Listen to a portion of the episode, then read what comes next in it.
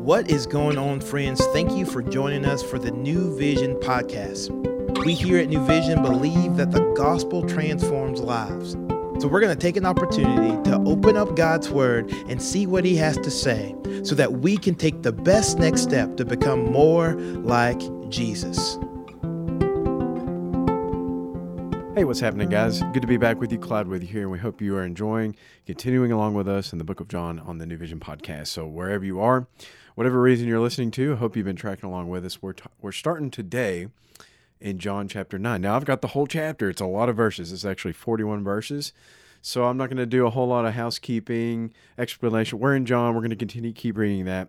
And so, I've got this big chunk, and let's just let God's word wash over us. And I've got one small point at the end, but because it's so much scripture, let's just focus. If you're driving, just just let God's word wash over you and wherever you are hopefully you can read for yourself if not just just try to listen as best you can so we're in john chapter 9 verses 1 through 41 and i'm reading out of the esv as jesus passed by he saw a man blind from birth and his disciple asked him rabbi who sinned this man or his parents that he was born blind and jesus answered it was not that this man sinned or his parents but that the works of God might be displayed in him. We must work the works of him who sent me while it is day. Night is coming when no one can work. As long as I am in the world, I am the light of the world. Having said these things, he spit on the ground and made mud with the saliva. Then he anointed the man's eyes with mud, and he said to him, Go wash in the pool of Siloam, which means sent. So he went and washed and came back seeing. The neighbors and those who had seen him before as a beggar were saying, Is this not the man who used to sit and beg? Some said, It is he. Others said, No, but he is like him. He kept saying, I am the man. And they said to him, Then how were your eyes opened? He answered, The man called Jesus made mud and anointed my eyes and said to me, Go to Siloam and wash. So I went and washed and received my sight. And they said to him, Where is he? And he said, I do not know. They brought to the Pharisees the man who had formerly been blind. Now it was a Sabbath day when Jesus made the mud and opened his eyes. So the Pharisees again asked him how he had received his sight. And he said to them, He put mud on my eyes, and I washed, and I see. Some of the Pharisees said, This man is not from God, for he does not keep the Sabbath. But others said, How can a man who is a sinner do such signs? and there was division among them. So they said again to the blind man, What do you say about him, since he has opened your eyes? He said, He's a prophet. The Jews did not believe that he had been blind and had received his sight until they called the parents of the man who had received his sight, and they asked him, Is this your son who you say was born blind?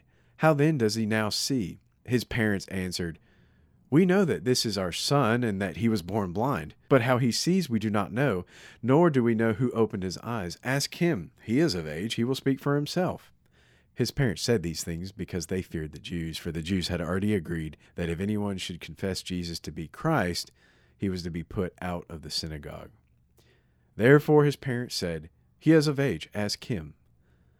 So for the second time they called the man who had been blind and said to him, Give glory to God. We know that this man is a sinner. He answered, Whether he's a sinner, I do not know. One thing I do know, that I was blind, and now I see. They said to him, What did he do to you? How did he open your eyes? He answered them, I have told you already, and you would not listen. Why do you want to hear it again? Do you also want to become his disciples? And they reviled him, saying, You're his disciple, but we are disciples of Moses. We know that God has spoken to Moses, but as for this man, we do not know where he comes from. The man answered, Why, this is an amazing thing. You do not know where he comes from, and yet he opened my eyes. We know that God does not listen to sinners, but if anyone is a worshiper of God and does his will, God listens to him. Never since the world began has it been heard that anyone opened the eyes of a man born blind. If this man were not from God, he could do nothing.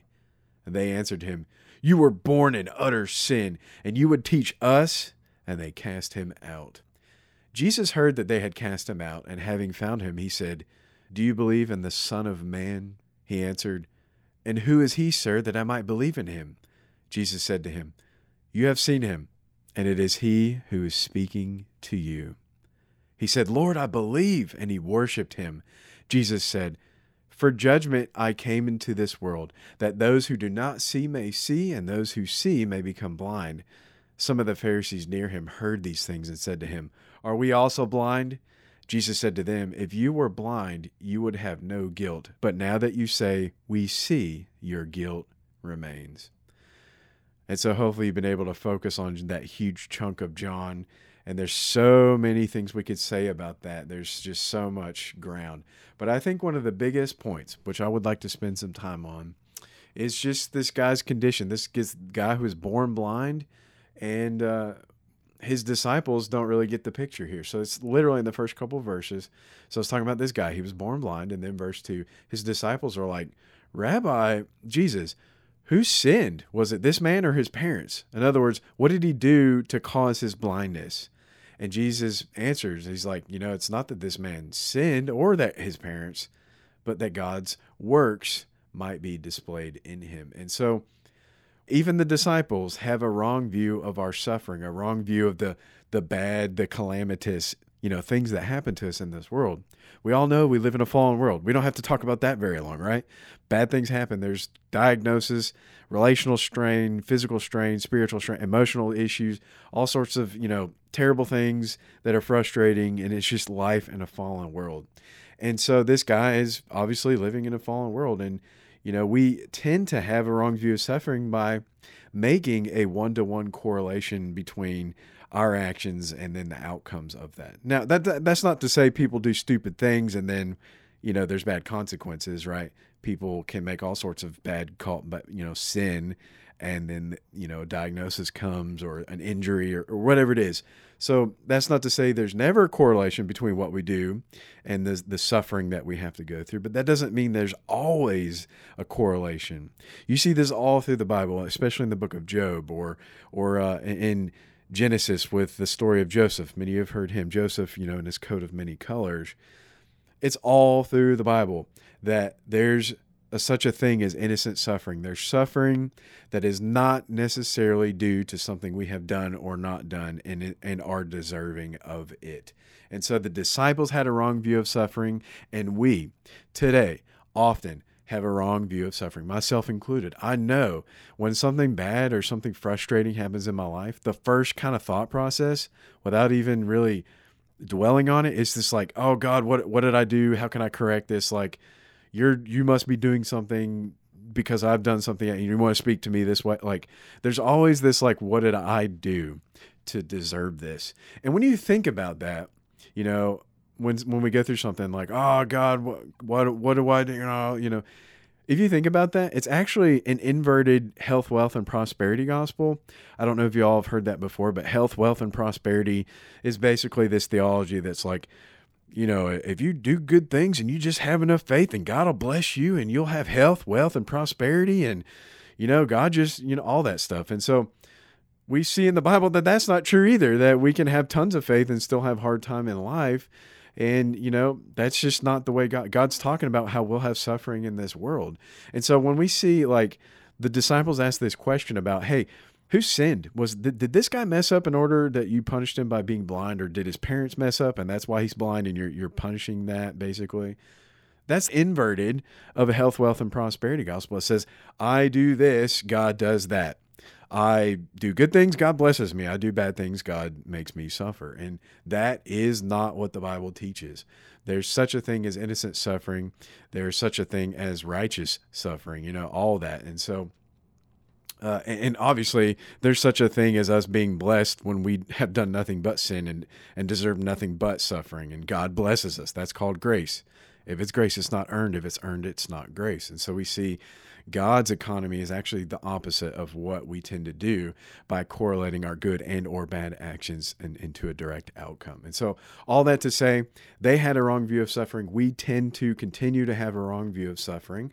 And we see that Jesus is in control even over the bad things in our lives. And that's such a hard thing to say because God doesn't cause evil and God doesn't, He's not out to hurt us or anything like that. But God is in control even over those bad things. Jesus is in control even over the bad things in our life. Let's read that verse again.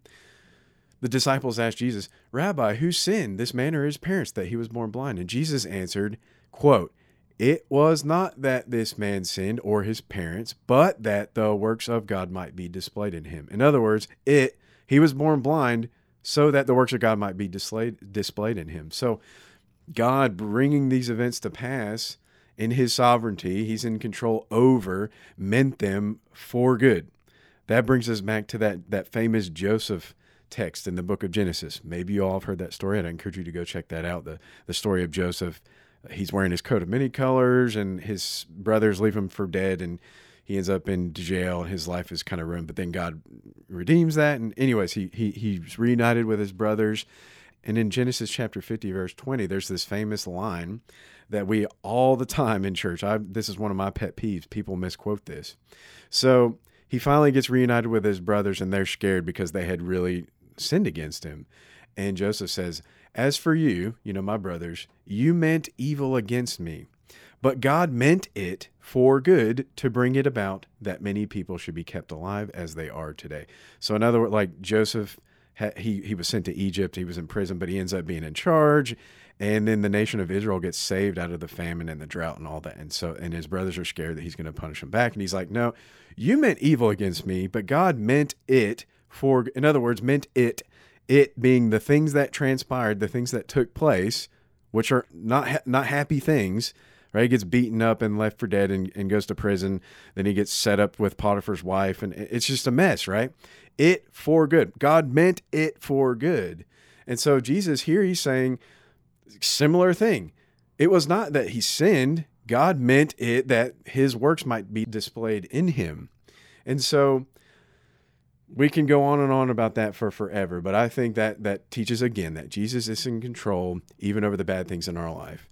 Uh, Brady said, you know, this is dating this podcast, but a couple weeks ago that you know Jesus went through the temptation in the desert. He was actually drawn out into the desert by the Holy Spirit, not to tempt Jesus, but to test him. So God is always has a a, a bigger, better, you know, there's a dual purpose to the events in our lives. If they're good or they're suffering, Satan and the enemy means them for evil to tear us up and to make God look bad, but God means it to test us and to bring about his own glory. And that's exactly what Jesus says here in verse 3 that the works of God might be displayed in him is the reason he was born blind.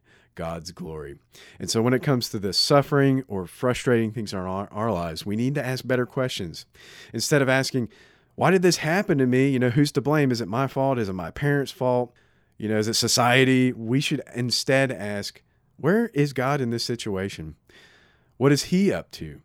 What may be His glory that ultimately may shine through this? You know, so those are the questions that I leave us today and challenges for us.